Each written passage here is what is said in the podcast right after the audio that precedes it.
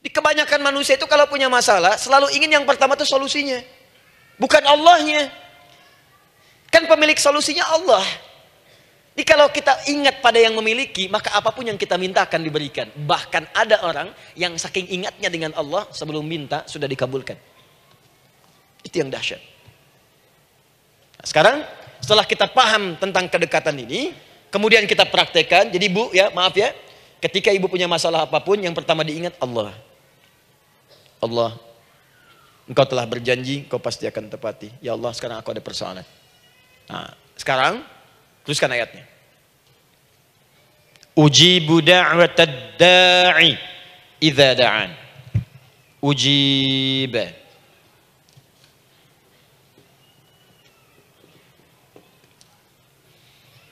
Ujibu da'watad da'i idza da'an. Aku pasti akan menjawab mengabulkan setiap doa hambaku jika dia bermohon kepadaku. Saya ingin ajarkan sedikit di gramatikal bahasa Arab. Ujib itu, itu disebut dengan fi'il mudhari namanya. Saya kasih rumus cepat Bu ya. Insya Allah kalau Ibu fokus dengan rumus ini, Ibu nanti bisa memahami Al-Quran dengan baik. Saya kasih satu kalimat. Hafalkan baik-baik. Ini gampang kok. Anita. Ya, Anita. Sudah? Anita. Baik. Hamzah, nun, ya, ta. Satukan Anita. Kalau di dalam kalimat ibu baca Al-Quran, di depannya ada huruf Hamzah ini, atau nun, atau ya, atau tak. Maka itu rumus mudhari namanya. Gak usah dihafalkan mudharinya. Ya, nggak usah dihafalkan sampai bikin misalnya satu ungkapan Anita istrinya pamudori, nggak usah, nggak ada kerjaan. Ya, nggak usah dihafal. Saya hanya ingin tunjukkan pemahaman. Kalau ada bentuk seperti ini, ini punya tiga makna. Kalau dalam bahasa Inggris itu disebut present, ya, continuous, dan future. Present, continuous, and future. Sekarang, terus, sampai kapan pun. Sekarang, terus berlangsung, continuous, and future. Sampai kapan pun di masa depan. Ini bentuknya disingkat dengan rumus ini. Anita. Di dalam konteks pengabulan doa, kata Allah, ketika saya akan kabulkan. Kalau kamu punya masalah, kamu berdoa, saya akan kabulkan. Nah kalimat Allah saya akan kabulkan ini, bentuknya menggunakan mudari. Ada hamzah di depannya, ujib. Artinya apa? Kalau ibu sekarang berdoa, saya akan kabulkan kata Allah. Terus kamu berdoa, saya akan jawab. Nanti pun punya masalah di masa depan, kamu berdoa, saya jawab juga. Jadi artinya tidak ada doa yang sia-sia. Semua doa, ingat sepanjang kita butuhkan, pasti Allah berikan. Doa itu sepanjang kita butuhkan, pasti akan dijawab.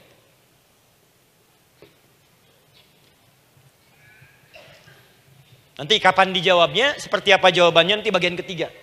Kadang-kadang minta sekarang, dijawabnya nanti. Minta sekarang, dijawab sekarang. Ada yang mintanya A, dijawabnya B, itu yang paling dahsyat. Ya. Kalau saya tanya, kalau kita berdoa, dijawab tidak oleh Allah? Ya, itu janji Allah. Setiap orang berdoa, pasti dijawab. Nah hanya persoalannya, seperti apa doa yang cepat dijawab itu? Apakah semua doa langsung dijawab seketika? Akankah mendapat jaminan langsung dijawab? Ternyata kalimat dijawab ini diikat dengan syarat ketentuan berlaku. Apa di antara syarat dan ketentuannya ini? Teruskan ayatnya. Faliyastajibuli. Syarat pertama. Kalau doamu ingin cepat aku jawab, faliyastajibuli. Maka engkau pun harus cepat merespon setiap seruanku. Jawab seruanku dengan cepat. Doa ingin dijawab oleh Allah. Maka kata Allah, kamu pun harus menjawab setiap seruanku. Jawab seruan Allah.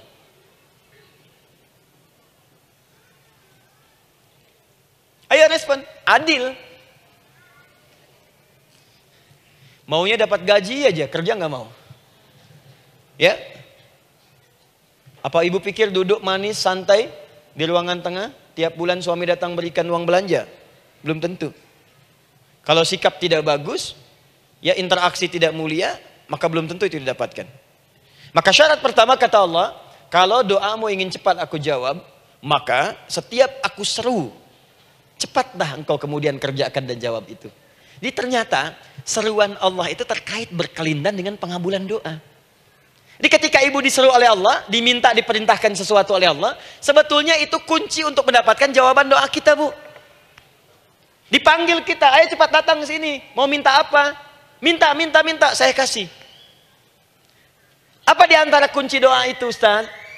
Yuk kita lihat. Adalah jawaban dari seruan Allah. Apa di antara seruan Allah itu? Saya beri contoh satu misalnya. Allah perintahkan kita untuk sholat. Bahkan diseru diingatkan lima kali dalam sehari. Sholat. Bukankah kita diseru bu, dipanggil lima kali sehari untuk sholat? Allahu Akbar, Allahu Akbar. Ya, diingatkan kan? Ayo, ayo, ingat Allah, ingat Allah, ingat Allah, ingat Allah. Allah Maha Agung, Maha Besar semuanya, dan seterusnya. Perhatikan baik-baik. Apa tujuan Allah menyuruh kita dalam sholat? Ternyata bukan ingin memberikan beban ruku dan sujud. Bukan sujudnya yang penting. Karena semua makhluk tidak sujud pun tidak akan menurunkan status Allah sebagai Tuhan. Allah tetap Allah, gak ada ruginya. Yang rugi kita, ternyata ketika disuruh sujud, disuruh ruku itu, ternyata yang ditunggu itu bukan ruku sujudnya. Allah nunggu, punya masalah apa? Mau minta apa? Karena itu dalam ilmu fikih, ibu buka semua kitab fikih. Salat itu secara bahasa disebut dengan doa. Nama lain dari doa adalah salat. As-salatu hiya doa. Salat adalah doa. Karena itu semua bacaan dalam salat doa semua. Coba lihat. Baru takbir Allahu Akbar. Doa iftitah. Al-Fatihah doa bu. Jangan dikira Al-Fatihah nggak ada doanya. Nih, nanti saya berikan cepat ya. Ini highlight dulu highlight dulu. Dalam sholat itu ada empat keadaan. Ingat ini baik-baik. Nanti ibu manfaatkan minimal zuhur lakukan. Ada berapa keadaan? Empat. Ada empat posisi, empat keadaan dalam sholat. Yang kalau ibu berdoa benar, meminta di situ dengan benar, itu seketika akan dikabulkan. Seketika. Satu saat berdiri, berdiri. Dua, saat ruku' ruku' Ketiga, saat sujud. Ketiga, saat sujud. Keempat, sesaat sebelum salam. Berdiri, ruku', sujud, sesaat sebelum salam. Baik, sebelum saya bahas lebih jauh, saya ingin sampaikan dulu jadi ternyata ketika kita diminta oleh Allah menunaikan sholat, itulah cara kita memohon bu. Itulah waktu kita meminta. Dan dahsyatnya dalam sehari itu lima kali ditungguin bu. Mana ada manusia di buka bumi ini buka pintu rumahnya lima kali sehari cuma untuk memberikan apa yang dibutuhkan. Sesoleh-solehnya Ustadz, gak ada yang mengatakan, ayo lima kali sehari datang aja ke rumah saya. Kalau butuh apa-apa ambil. Butuh kulkas, ambil kulkasnya. Butuh TV ambil. Gak ada begitu. Allah itu maha baiknya. Lima kali sehari dipanggil. Dari subuh sampai zuhur. Kita bangun tidur aja. Punya masalah nggak? Ayo minta. Disuruh sholat dua rakaat. Dan sholatnya nggak usah banyak-banyak. Dua rakaat aja dulu. Supaya nggak ada beban. Itu pun kadang-kadang masih lupa berapa rakaat kita sholat. Ayo sujud. Disuruh minta. Punya masalah nggak? Terus dari subuh sampai ke siang. Dipanggil lagi. Punya masalah lagi nggak? Disuruh zuhur empat rakaat. Karena waktunya cukup panjang suruh empat. Ayo minta, minta. Ada masalah apa? Minta sujud kita. Minta mohon. Dari zuhur ke asar ditanya lagi, ada masalah nggak? Panggil lagi. Ke maghrib sampai ke isya sebelum tidur. Supaya tidurmu enak, masalah nggak ada, tenang, nikmat, nyaman istirahatnya. Ada masalah nggak? Disuruh sholat lagi. Jadi kalau orang paham sholat itu kunci kebahagiaan, dia akan senang menunaikan sholat. Makanya ketika ibu bertanya, kenapa saya sholat? Dijawab oleh muadzin, "Hayya 'alas shalah." Ayo salat. Kenapa sih salat? Hayya 'alal falah. Yuk bahagia. Ayo tenang. Yuk dapatkan apa yang kamu inginkan. Falah. Jadi kalau orang paham sholat itu menyelesaikan persoalan, tentu orang akan berbondong-bondong semangat untuk menunaikan sholat. Cuman sayang segelintir orang itu menilai sholat sebagai beban. Jadi sebagai kewajiban beban saja, makanya sholatnya nggak nikmat. Karak tadi duhur, ayo asar doi. Tuh. Ya bagaimana doanya bisa dijawab? Anda datang pada orang, tapi datangnya dengan marah-marah. Datangnya dengan mencelanya. Ya bagaimana dia bisa memberikan kebutuhan Anda? Anda datang pada Allah dengan niat yang tidak ikhlas. Setelah itu kemudian menggunjingkannya, bagaimana bisa dijawab? Tuntutan tinggi. Tapi datang tidak membawa prestasi, bagaimana bisa diberi? Catat tuh, bikin status. Paham ya? Nah ini bagian pertama. Jadi cara pertama, respon kata Allah seruan Allah. Rumus pertama sholat. Nah sekarang saya ajarkan lagi. Ini belum selesai nih bu. Ini panjang bahasannya nih. Sampai jam berapa kita? 10 ya? Oh, banyak. Oh, mau sampai jam 5 silahkan. Saya jam 10 selesai. Ya. Lihat sini. Oke saya punya sekitar satu jam kurang ke depan. Saya ingin terangkan sedetil-detilnya gitu ya. Dan saya hanya menyampaikan isi Al-Quran. Quran, hadis, Quran, hadis. Sekarang gini, Ustadz saya sekarang paham, sholat berarti kunci untuk menyelesaikan masalah. Di sholat saya akan memohon. Sekarang Ustadz, bagaimana cara saya merespon sholat? Kan kata Allah, saya menyeru, respon gitu kan? Kita dipanggil sholat nih, Allahu Akbar, Allahu Akbar, dipanggil. Bagaimana cara meresponnya? Sebelum minta. Awas, ibu ingin datang mengajukan proposal. Datang kepada wali kota, datang kepada gubernur, datang kepada presiden, datang kepada menteri sebelumnya. Bukankah ibu mempersiapkan diri? Penampilan ditata, proposal dibagus-bagusin itu kan. Yang paling hebat itu kadang-kadang malam-malam latihan depan cermin. Bapak wali kota yang saya hormati. Lihat semuanya tuh. Dan yang paling luar biasa, maaf ya, janjian jam 7 dengan Pak Wali Kota, datang jam 6 ke Balai Kota. Sekarang ibu punya janji dengan Allah. Janji itu sudah diketahui sebelum pertemuannya. Kalau tidak percaya, lima waktu ini ibu sudah hafal bu. Ya, bahkan disuruh ngapalin oleh Allah. Buka Quran surah keempat. Surah ibu, surah mama, An-Nisa. Ayat 103, Quran surah 4 ayat 103. فإذا قضيتم الصلاة فاذكروا الله قياما وقعودا وعلى جنوبكم فإذا اطمأننتم فأقيموا الصلاة lihat ujung ayatnya lihat ujung ayatnya Inna salata kanat alal mu'minina kitaban mawquta Sungguh semua waktu salat itu telah ditetapkan waktunya bagi orang beriman. Itu terjemahan biasa. kalau terjemahkan pakai ilmu balaghah, sungguh orang beriman itu hafal waktu-waktu salat. Tahu waktunya? Apalagi kalau di waktu itu ibu punya kepentingan pasti hafal.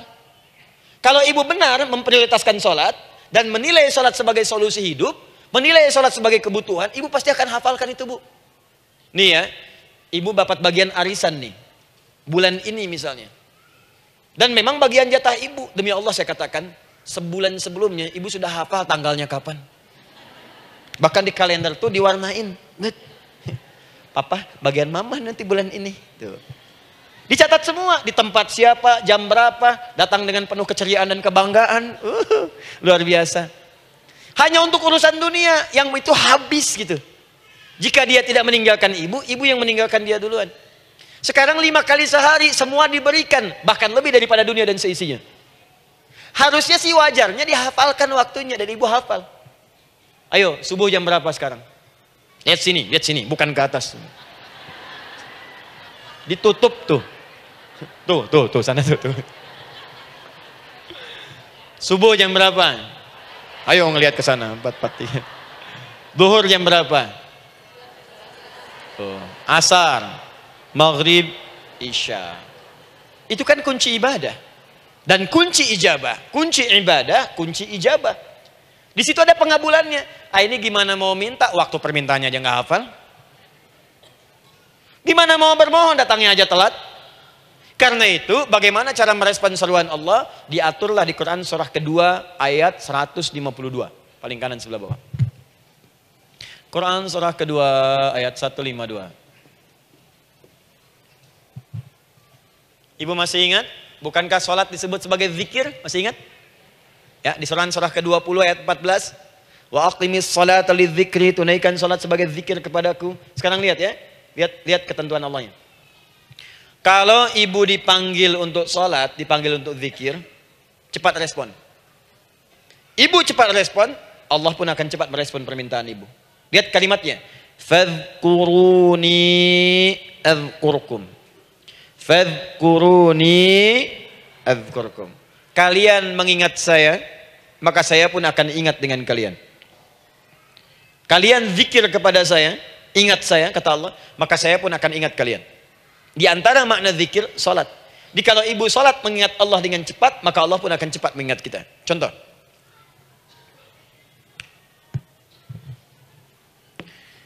Saya ambil waktu subuh misalnya.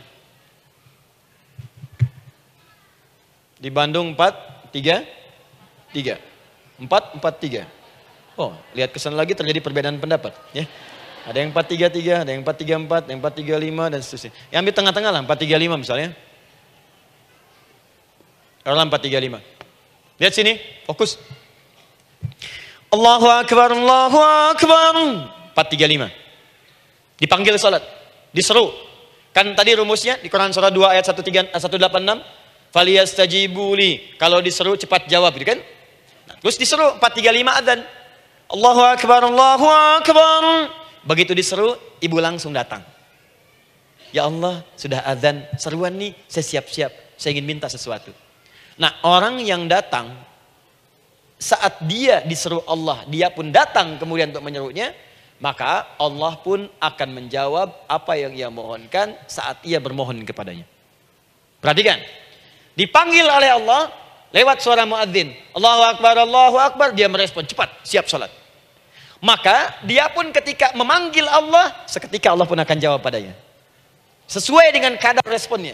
Dipanggil saat itu, dia menjawab. Maka Allah pun akan ingat kepadanya hanya saat dia memanggil saja. Di saat panggil, diingat. Panggil, diingat. Jelas? Ini yang hebat. Dipanggil 435. Allahu Akbar, Allahu Akbar. Dia sudah ingat dari sejak jam 3 lewat 45. Dia bangun jam 3. Bisa. Padahal belum dipanggil. Datang. Bahkan Masya Allah. Melakukan warming up dulu. Tahajud. Istighfar. Baca Al-Quran sebelum dipanggil. Masya Allah bu. Ibu mau datang misalnya ke istana, janjian jam 7, datang jam 6. Di situ ibu kerjakan yang baik-baik dulu. Wah, lihat. Terus kelihatan CCTV kan? Wah, ini orang bagus banget nih. Mulia, bagus. Sampah diambilin disapu. kelihatan. Itu ibu belum datang pun udah dipanggil duluan. Ada orang yang belum dipanggil sudah datang menghadap Allah. Tahajud dia, zikir dulu, istighfar dulu. Ini orang, maaf ya, Walaupun dia mem belum memanggil Allah, Allah sudah menyelesaikan semua persoalannya. Di orang-orang yang selalu ingat kepada Allah, walaupun Allah dalam waktu tidak memanggilnya, maka Allah akan mengingatnya sekalipun orang ini belum bermohon kepadanya. Maka ibu nanti akan temukan orang-orang yang langsung diselesaikan persoalannya oleh Allah bahkan sebelum dia bermohon kepadanya. Ada orang yang seakan gak punya masalah bu. Bukan gak punya masalah, sebab setiap dia punya masalah, masalahnya diringankan oleh Allah. Bisa akan-akan gak ada beban. Ah ini indah hidupnya. Enak. Butuh sesuatu sebelum nyari datang. Ada persoalan senyum dikit selesai. Orang macet mengeluh bikin status dia macet malah senang. Dan hatinya dilapangkan oleh Allah. Bayangkan ada janji rapat, rapat jam 9, setengah 9 masih macet. Diprediksi di Google akan sampai 2 jam lagi. Yang lain mengeluh, telepon sana, telepon sini, ini. Dia nggak aja, lapang aja. Alhamdulillah ya Allah, kasih macet. Morotal, morotal. Saya mau dengerin surah Al-Baqarah. Buka. Apalin. Partnernya nelpon. Sampai di mana, akhi? Ini sampai di surah Al-Baqarah ayat 186. Nah, tidak ada yang sia-sia dari Allah. Sabar ya di sana. Ya, atau kita bisa koneksikan dari sini apa yang bisa saya selesaikan sekarang di sini sehingga sampai sana kita tinggal kesimpulan saja. Tenang hatinya. Ada berasak, berusuk, gulisah gini, telepon sana sini, klaksonin. Dasar lampu merah, lama, birunya sebentar. Padahal biru nggak ada, yang ada hijau kan. Jadi kalau sudah begitu enak bu. Yang perempuan ada di Quran Maryam. Maryam kan perempuan. Dan Maryam itu bukan nabi, bukan rasul. Ingin memberikan pesan kepada ibu, eh hey, perempuan di mana pun. Tidak harus jadi nabi supaya doa cepat dikabulkan. Tidak harus menjadi rasul. Ini Maryam bukan nabi, bukan rasul. Tapi dia ini luar biasa. Sebelum dipanggil udah datang. Zikirnya tak terlukiskan. Mohon kepada Allahnya luar biasa. Menjaga diri dari hal yang dilarang oleh Allah. Apa hasilnya? Sebelum diberikan bahkan oleh pamannya, sudah ada kebutuhannya. Quran surah ketiga ayat 37. Kullama dakhala alaihi Zakaria al-mihraba wajada indaha rizqa. Setiap pamannya mau memberikan kebutuhan Maryam sudah ada di dalamnya, Bu. Tidak ada. Itu luar biasa. Mau makan, makanan ada. Mau anggur, anggur ada. Ya. Wah, itu luar biasa, Bu. Jadi bermohon bahkan sebelum waktunya. Sentuhlah ia tepat di hatimu, maka ia akan jadi milik untuk selamanya. Wah, nah, itu doa tuh. Aduh, mana-mana. Paham? Tuh. Ini kalau yang standar-standar saja itu biasa. Maka datang sebelum waktunya. Datang. Atau datang pas dipanggil, standar. Di kalau 435 adzan, Allahu Akbar, Allahu Akbar. Ibu bangun, eh siap sholat, siap sholat. Itu standar. Yang dulu bahagia. Naikin lagi levelnya. Yang celaka itu ya ini nih. Dipanggil 435, baru bangun 534.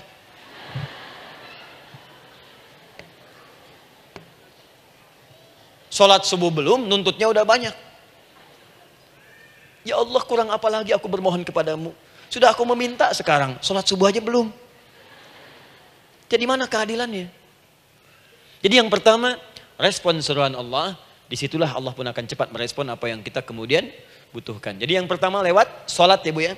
Ingat sholat. Dan sholat itu tadi dari empat posisi saya ajarkan yang pertama saja satu. Supaya nggak terlampau panjang ya. Berdiri Bu. Saya ajarkan satu. Setiap ibu dalam keadaan berdiri dan membaca Al-Fatihah pada kalimat iyyaka na'budu wa iyyaka nasta'in ingat pada kalimat iyyaka na'budu wa iyyaka nasta'in maka sertakanlah di hati kita apa persoalan yang dirasakan untuk bermohon kepada Allah. Saya ajarkan cepat kalau ibu mau belajar lebih detail ikuti kajian kami di fikih salat sifat salat Nabi sallallahu alaihi wasallam. Nanti saya terangkan semua dalilnya. Insya Allah sepanjang yang saya ketahui. Baik, dasarnya ini, dasarnya Quran surah ketiga ayat 38 sampai 39. Dan dikuatkan nanti di hadis kudsi. Ibu kenal Nabi Zakaria? Ya kenal ya. ya selamat lah bu. Alhamdulillah. Episode ke-15 kenal Nabi Zakaria. Luar biasa. Alhamdulillah. Nabi Zakaria punya persoalan, sudah berumah tangga, belum ada keturunan, fisiknya sudah letih, rambutnya sudah memutih, dan mohon maaf, istrinya difonis monopos dan mandul. Secara medis klinis. Apa yang beliau kerjakan? Sholat. Dalam sholatnya bermohon kepada Allah. Perhatikan permohonannya. Qala rabbi habli min ladunka dhurriyatan tayyibah. Ya hunalika da'a Zakaria rabbah. Qala rabbi habli min ladunka dhurriyatan tayyibah. Innaka sami'ud du'a. Ya Allah, aku bermohon kepadamu, anugerahkan aku keturunan. Semua mengatakan aku nggak mungkin punya keturunan. Hanya engkau yang tidak punya batas dalam pemberian. Engkau pasti mendengar doa saya.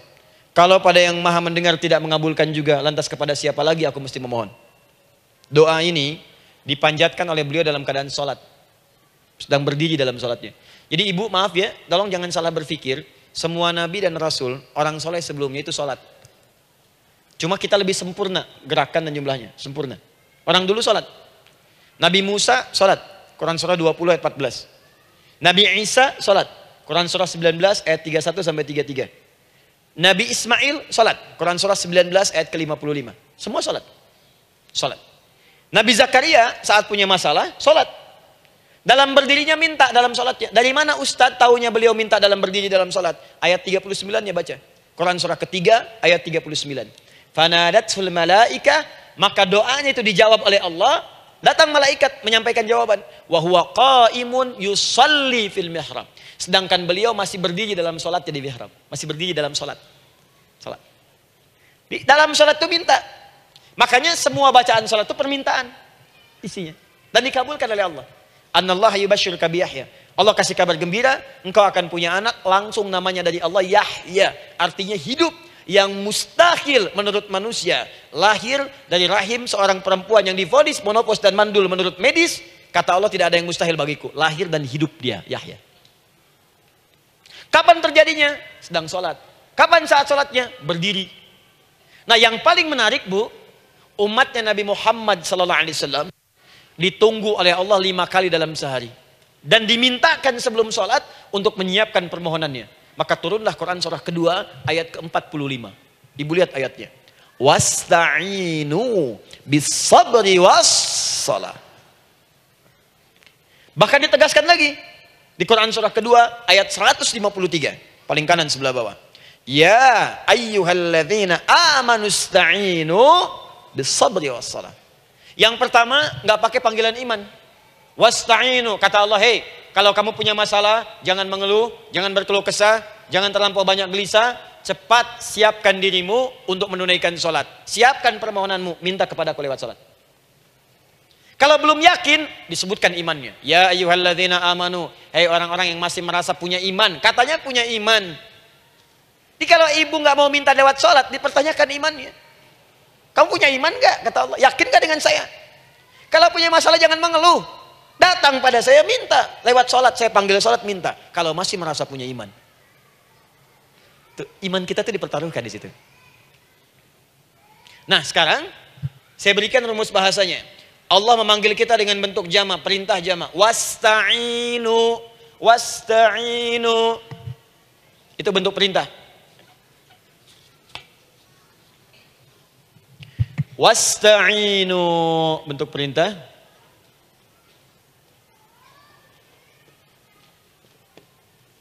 Wasta'inu. Dan jika kalian perhatikan cara menerjemahkannya, dan jika kalian punya persoalan dalam hidup, punya kebutuhan, maka bergegaslah siapkan dirimu untuk minta kepadaku solusi. Wasta'inu dan mintalah oleh kalian pertolongan, solusi. Bisabri wassalah. Pertama sabar dulu. Sebelum sholat, sabar dulu dengan itu. Tahan dulu. Terima dulu. Jangan mengeluh, terima dulu. Nanti dalam sholat minta solusi. Itu maksudnya. Punya masalah sekarang jam 9 lewat. Sabar tahan dulu koreksi diri istighfar nanti zuhur minta. Atau duha sekarang sholat, datang ke masjid, sholat duha minta. Tahiyatul masjid minta sekarang. Sabar, ini sabar terima dulu. Jangan mengeluh, sabar, ingat, terima sabar. Karena Allah mustahil memberikan ujian masalah kalau kita tidak sanggup menerimanya. La yukallifullahu nafsan illa saya sering katakan Bu ya, maaf kalau kalimat ini mungkin kurang berkenan, tapi kalimat ini nyata. Kalau ibu sekarang punya masalah seberat apa pun, itu artinya hanya ibu yang sanggup untuk menerimanya. Saya tidak. Betul, karena itu persoalan itu dititipkan kepada ibu, bukan kepada seorang bernama Adi Hidayat. Ibu yang dipercaya. Ya ibu dipercaya oleh Allah, kenapa ibu tidak yakin dengan itu? Karena cuma ibu yang bisa mengatasi. Ibu yang mampu, saya tidak. Karena itu dititipkan pada ibu. Kaidahnya la yukallifullahu nafsan illa usaha. Allah nggak akan berikan beban ujian masalah kalau dia nggak mampu. Artinya kalau saya nggak mampu, saya nggak dikasih. Ibu mampu, ibu diberi. Jangan mengeluh. Kenapa mesti saya ya Allah? Kamu mampu. Ya Allah, why me? Why not? Kamu yang bisa. Nah sekarang, wassalah setelah terima itu, tapi juga jangan terlampau kepedean. Memang cuma saya yang mampu ya bikin status. Kemudian sholat, kita akan katakan ya Allah, engkau perintahkan saya untuk minta tolong. Sekarang saya akan minta kepadamu. Lalu kita katakan, maaf ya, ya Allah, saya sekarang punya masalah, saya ingin bermohon kepadamu, saya ingin minta kepadamu ya Allah. Saya mohon ya Allah. Maaf Bu ya, maaf ya, sebentar. Ibu kalau punya masalah sedikit atau banyak? Banyak yang punya masalah ibu saja atau anak juga punya masalah? Kadang-kadang, bukankah anak yang punya masalah ibu yang minta? Bukankah suami yang punya persoalan ibu yang bermohon? Iya kan? Karena itu, kalau kita ingin memohon kepada Allah dengan persoalan yang kompleks mewakili yang banyak, maka pertama kalimatnya diawali dengan huruf na, na, na, na, na. Berarti kami, kita, semua. Jelas ya?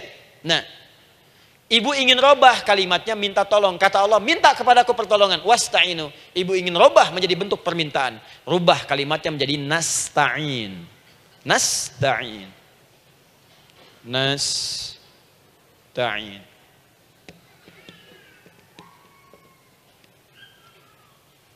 Wasta'inu nasta'in. Minta kepada siapa tadi? Allah. Boleh minta kepada selain Allah? Tidak. Hanya kepada Allah saja? Hanya kepada Allah saja, hanya kepadamu ya Allah, tidak kepada yang lain, maka kalimatnya menjadi iyyaka.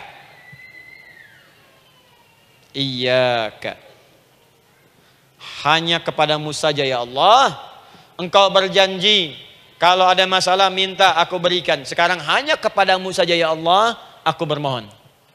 Maka kalimatnya namanya iya kanas Sekarang saya tanya kepada ibu, apakah dalam sholat ibu membaca kalimat iya kanas Tuh.